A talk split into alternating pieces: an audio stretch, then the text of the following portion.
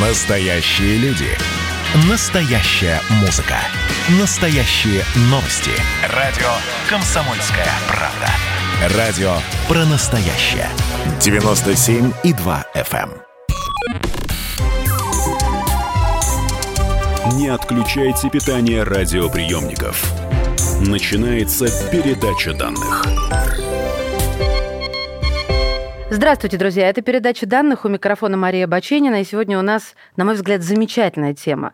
Я ее обозначу так. Про НЛО, зеленых человечков и про то, почему мы с ними до сих пор не встретились. Я понимаю, как это звучит, а теперь послушайте, насколько серьезный у нас гость. Астроном, доктор физико-математических наук, заведующий отделом физики и эволюции звезд Института астрономии РАН, профессор Российской академии наук Дмитрий Виба. Здравствуйте, Дмитрий.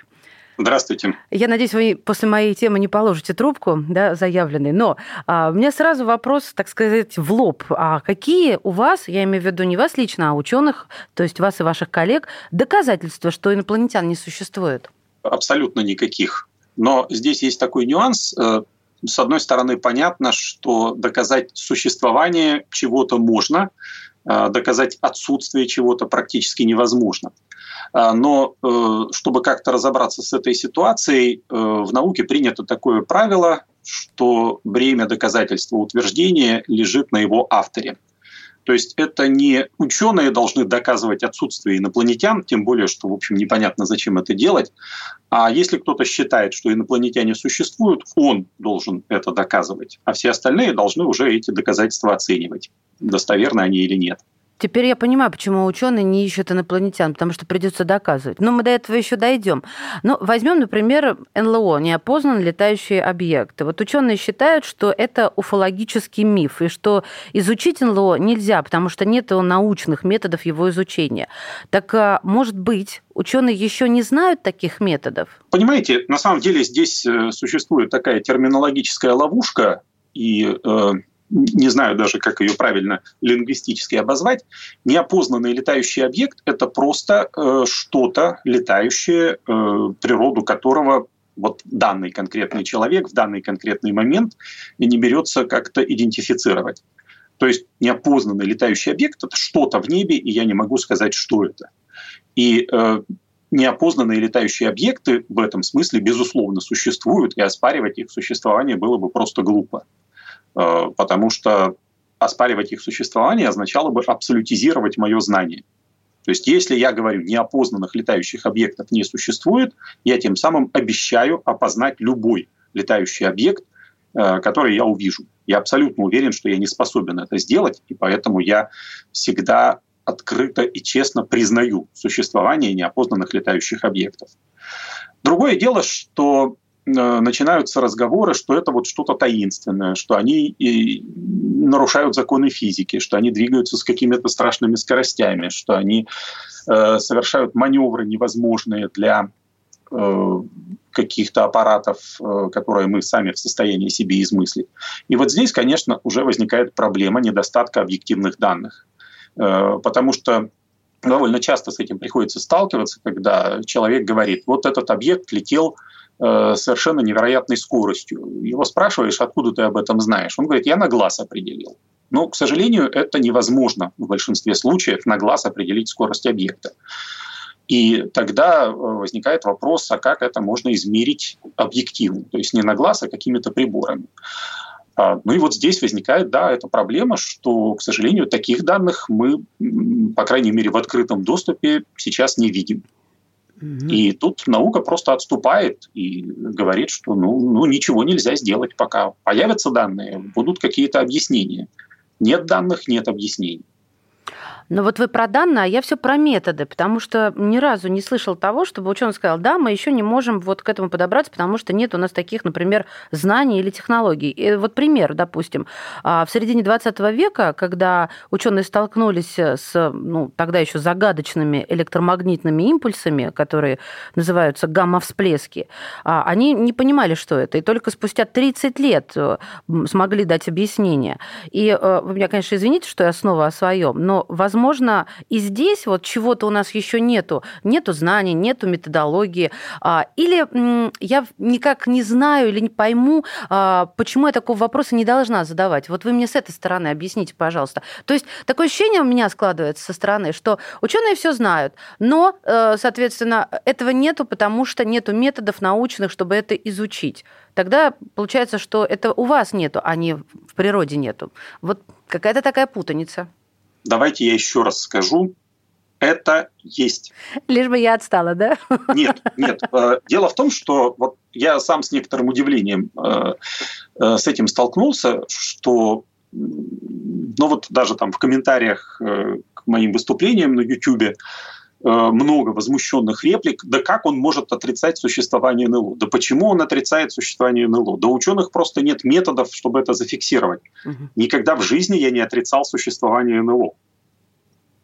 То есть люди ожидают от меня этого высказывания и начинают меня осуждать за это высказывание, и им совершенно безразлично, говорил я это или нет. Это Еще правда, раз, это правда. Неопознанные летающие объекты существуют. Но это не обязательно э, инопланетные тарелки летающие, да, или Инопланетные тарелки – это опознанные летающие объекты. Потому что мы понимаем, что это тарелка, да? Конечно. Вот, да, конечно. Ну, вы играете, конечно, со словами, это правильно. Я не играю со словами. Со словами играют… Э, это в Википедии я прочитал такое замечательное определение – Э, там в статье, по-моему, «Уфология» встречается такая формулировка «неопознанный НЛО». Замечательно, масло масляное. Э, да, и в интервью с Гречкой еще мне попалась э, такая формулировка «неопознанная летающая тарелка». Это забавно. То это есть, действительно. Вот тут, тут это не игра словами. Это наука, это вообще э, та тема, в которой очень важно использовать слова в правильном их значении. И как только мы начинаем использовать слова в их э, корректном значении, то есть говорить, что вот неопознанный летающий объект – это объект, о котором у нас нет достаточной информации. Но все становится скучно, да, неинтересно. Ну вот пролетела какая-то штука в небе. Ну и что? Ну пролетела и пролетела. А гораздо интереснее говорить, о, это была сигара серебристая, из нее там горели лампочки, из нее исходили лучи, и глохли автомобили в радиусе 50 миль. А на самом это деле это что было, Дмитрий? Это Понятия был какой-нибудь... А вот чаще всего что воспринимают за НЛО? А, на фотографиях или же действительно своими глазами, глядя в небо? Что, что, что чаще всего принимают за неопознанные летающие объекты? Ну вот я опять же могу говорить только о том, э, с чем я сам имел дело. Я не проводил исследований, и поэтому, конечно, я не могу делать никаких обобщений. Довольно часто э, за НЛО принимают какие-то блики дело в том, что у нас э, сейчас в очень массовом использовании появились различные фотоаппараты, различные камеры, то есть их встраивают там уже в утюги.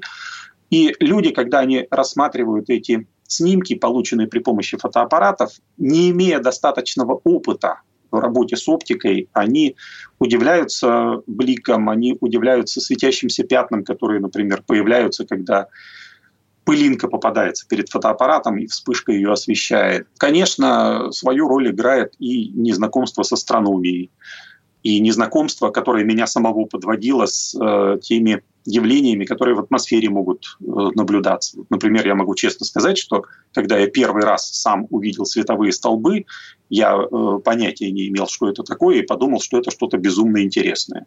И даже начал звонить э, друзьям и об этом сообщать. Но оказалось, что это опять следствие моей персональной недостаточной образованности. А что же с людьми происходит, когда они шаровую молнию где-то далеко, вдалеке видят? Это же вообще с ума сойти можно. От восторга, что инопланетяне прилетели. Но какой самый распространенный вопрос э, вот чаще всего вам задают? Про конец света же еще ученых мучают. Вот, вот тот вопрос, который вы просто уже не можете слышать. Ну, наверное, да, про конец света, потому что это очень Э, легкая тема для э, журналистики, и это тема, которая заведомо э, приведет к интересу читателей, слушателей, зрителей. И уж извините за прямоту, но многие ваши коллеги на этом спекулируют. При этом, кажется, мне нет понимания, что многие слушатели, зрители, читатели воспринимают это всерьез. И тут вот, конечно, вспышки на Солнце, смертоносные астероиды, которые пролетят, и мы все умрем. Вот, конечно, подобные вопросы Я понимаю, что это неправильно, но они раздражают и уже я борюсь с искушением сказать, да, все правда, завтра астероид пролетит, и Земля прекратит существовать. Успокойтесь уже. Но, Дмитрий, они ведь действительно летают, астероиды я имею в виду, и иногда в нашу сторону. Как-то немножко волнительно это. Когда это... астероид полетит в нашу сторону, мы об этом узнаем без помощи средств массовой информации. То есть мы узнаем об этом в последний момент, вы хотите сказать? Или каким образом? Давайте серьезно. Да, да, ударная волна. Вспышка. Нет, а все-таки, а если серьезно, а, ну такие же вещи предсказываются заранее, да? Или тут предсказывание такие предсказывает вещи смысл? предсказываются, но вот э, э, знаете, вот что меня удивляет? Такие предсказания опубликованы в интернете. То есть есть сайт, э, действительно, это ученые НАСА, как любят говорить, собирают сведения, публикуют предсказания на ближайшие, там, по-моему, несколько месяцев о предстоящих сближениях Земли с астероидами. И вот из этого большого списка выбираются примерно раз в месяц какие-то объекты по непонятному мне принципу, и они начинают распространяться по медиапространству. 12 сентября мимо Земли пролетит астероид 12-2019 в опасной близости, начинается информационная волна. Но это они темы подкидывают, да, нам, журналистам, вы правы. Ладно, я не буду спрашивать, я не буду задавать эти вопросы. Э, друзья мои, мы сейчас прервемся буквально на несколько мгновений. У нас э, в гостях астроном, доктор физико-математических наук Дмитрий Вибе. Не отключайте питание радиоприемников. Идет передача данных.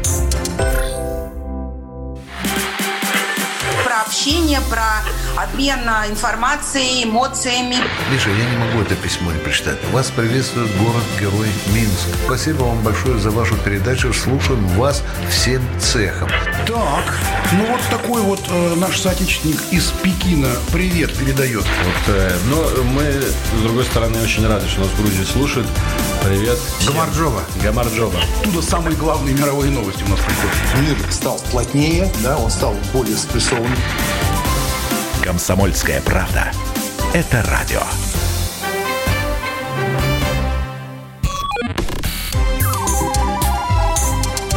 Не отключайте питание радиоприемников. Начинается передача данных.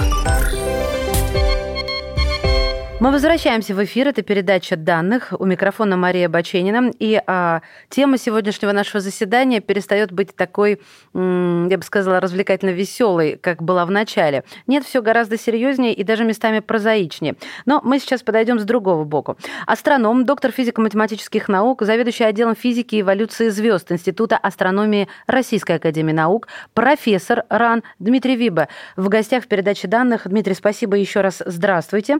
И я продолжаю задавать вам свои вопросы. Есть ли какие-то примеры, скажем так, ну, чего-то необычного в астрономии, за что зацепились бы, конечно, уфологи, но что научно можно изучить и что изучили? Вот что-то такое странное, но что, может быть, в процессе сейчас изучается. Ну, это как с теми электромагнитными всплесками. Конечно, э, время от времени такие темы возникают, и э, вот, ну вот вы упомянули гамма-всплески, сейчас есть э, горячая тема в астрономии, это так называемые быстрые радиовсплески, когда тоже происходит импульсное излучение, но теперь в радиодиапазоне, и тоже, в общем, пока, э, насколько я знаю, какой-то устоявшейся гипотезы в объяснении этих явлений нет. Еще один пример, который довольно популярен был пару-тройку лет назад, это так называемая звезда Таби. Это звезда, которая обладает переменным блеском, и э, природа переменности там не ясна, характер переменности не похож э, как будто бы ни на что, э, что мы видели до этого. Ну и вот в случае звезды Таби там было такое объяснение, что это цивилизация, которая понастроила какие-то конструкции э, вокруг звезды. Ну, существует такое понятие, как сфера Дайсона, некая оболочка вокруг звезды, которую, может быть, захочет создать цивилизация для того, чтобы перехватывать всю энергию звезды и ее как-то утилизировать. А, ну и вот если мы в процессе постройки такую сферу застали, то мы, в принципе, можем ожидать любой переменности от звезды. Но здесь есть э, одна большая проблема, э, суть которой сводится к следующему. Э, как только мы привлекаем инопланетян объяснению любого непонятного нам физического явления, мы на этом можем ставить точку и расходиться. потому что дальнейшее исследование в этом случае невозможно. Мы про инопланетян не знаем ничего, мы можем предполагать любые их возможности, и поэтому, ну вот есть быстрый радиовсплеск. Что это? Это что-то делает инопланетная цивилизация. Все. На этом исследование заканчивается. И поэтому все это прекрасно понимают, и инопланетяне — это самое последнее объяснение, которое нужно привлекать в том случае, когда не остается уже вообще никаких возможностей. И такого пока что не было. Любопытно. А вот э, я бы хотела про эту звезду Таби. Вы сказали переменный блеск. То есть она как будто как маяк, да? То светит ярко, то светит э, менее ярко, ну, то есть мерцает. А, ну вот тут как раз проблема в том, что не как маяк, потому что есть звезды, у которых регулярно меняется блеск, и там с ними все довольно хорошо понятно. У звезды Таби изменения блеска нерегулярные. То есть это по настроению, я поняла. То есть, ну, по настроению инопланетян. Да? Я, да, да, да, я, я это и подразумевала. Ну, чтобы как-то закончить с инопланетянами и перейти к фундаментальной науке, а, давайте я немножечко вас поспрашиваю. Ну, знаете, вот как человек, который все таки давно в этом деле, скажите, пожалуйста, вот они нам нужны или нет? Вот если коротко.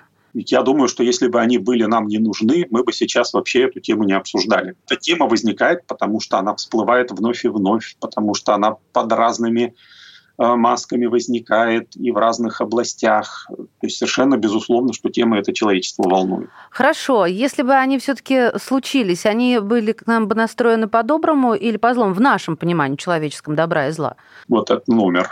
Нет, но номер... Я сейчас объясню Нет. свой вопрос. Я сознательно задаю такие, знаете, как третий класс, вторая четверть. Почему? Потому что ведь а, можно же выстроить какую-то конструкцию, а, мыслительную я имею в виду, и понять, а вот нашу планету имеет смысл там захватывать, нас поработить, или наоборот, с нами лучше дружить, потому что вот поделимся каким-то технологией, или нам делиться нечем, понимаете? Вот тут все равно есть какая-то научная подоплека.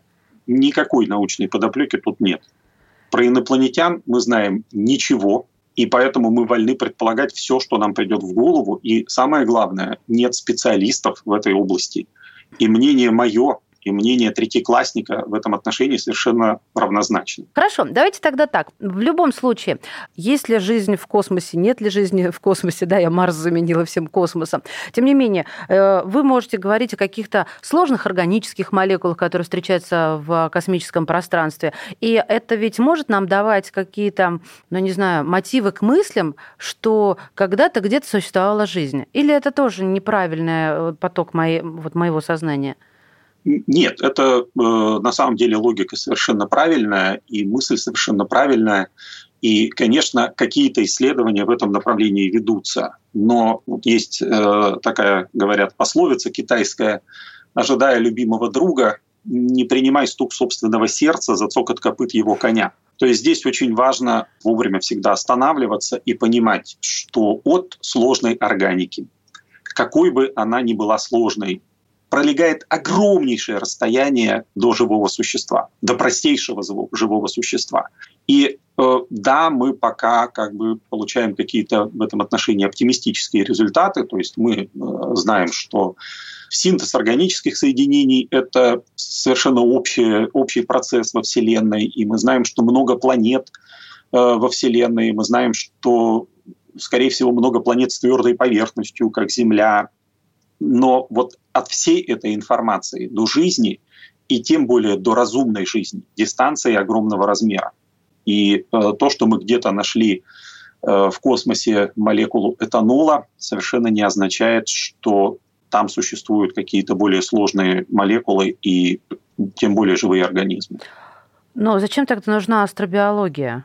Это очень длинный путь, но мы его совершенно точно не пройдем, если не начнем в ту сторону двигаться. Дойдем ли мы до финиша, двигаясь в ту сторону, мы не знаем. Но совершенно точно мы будем неуспешны, если мы не будем предпринимать попыток. Но и все-таки поточнее. Вот я понимаю, зачем астрохимия. Мы только что о них говорили, да, о, о молекулах, о, ну, кстати, даже о запахах. Я помню, вы мне рассказывали, что в космосе существуют запахи. Э, я правильно запомнила? Ну, как сказать, запахи существуют, но э, ощутить их э, будет весьма затруднительно.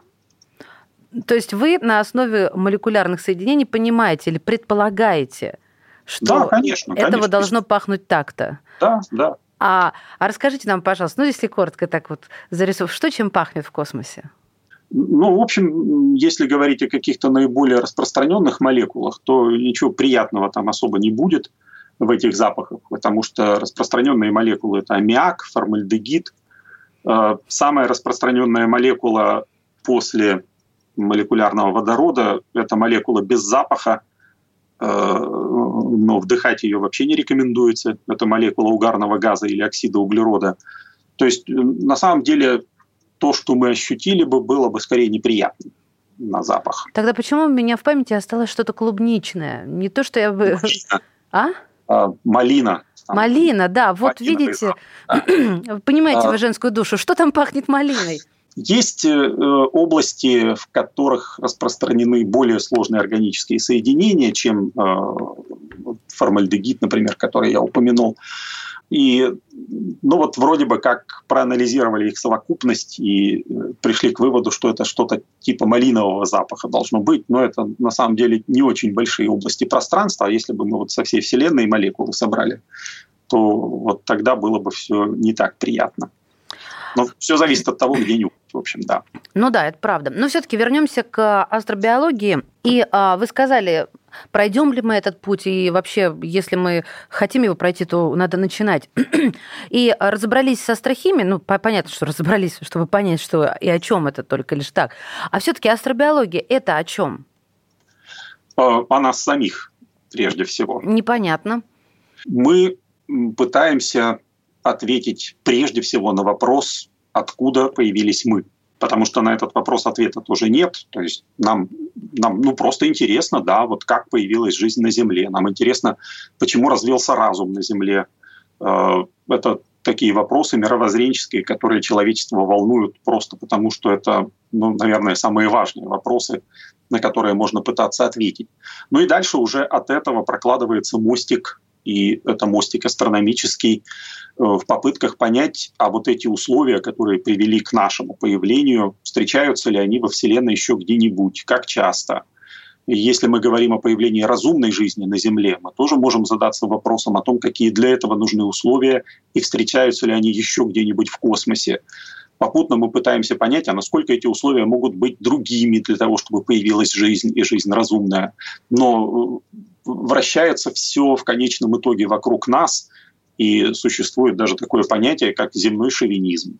Это что такое? Ну, суть состоит в том, что мы прикидываемся, что мы исследуем жизнь во Вселенной, а на самом деле э, мы ищем э, во Вселенной не вообще любую жизнь, а ищем себя. А, это правда. Да, я бы хотела найти, конечно же, подобное себе существо, ну или хотя бы симпатичная как минимум.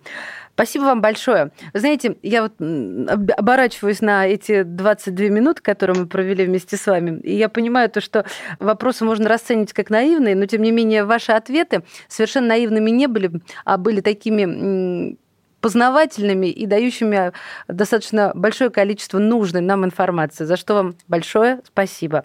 У нас в студии был астроном, доктор физико-математических наук, заведующий отделом физики и эволюции звезд Института астрономии РАН, профессор РАН Дмитрий Виба. Не отключайте питание радиоприемников. Идет передача данных. 2020 год перевернул жизнь каждого. Что будет дальше, не знает никто. Мы не предсказываем, мы предупреждаем. Будущее может оказаться гораздо более опасным, чем настоящее. И все эти угрозы человечества прямо сейчас создает своими руками. Премьера на радио «Комсомольская правда». Слушайте новый проект «Мир дикого будущего». 10 фантастических аудиорассказов. 10 предупреждений о том, в каком мире мы можем проснуться уже завтра. С 14 сентября в 22.00 по московскому времени.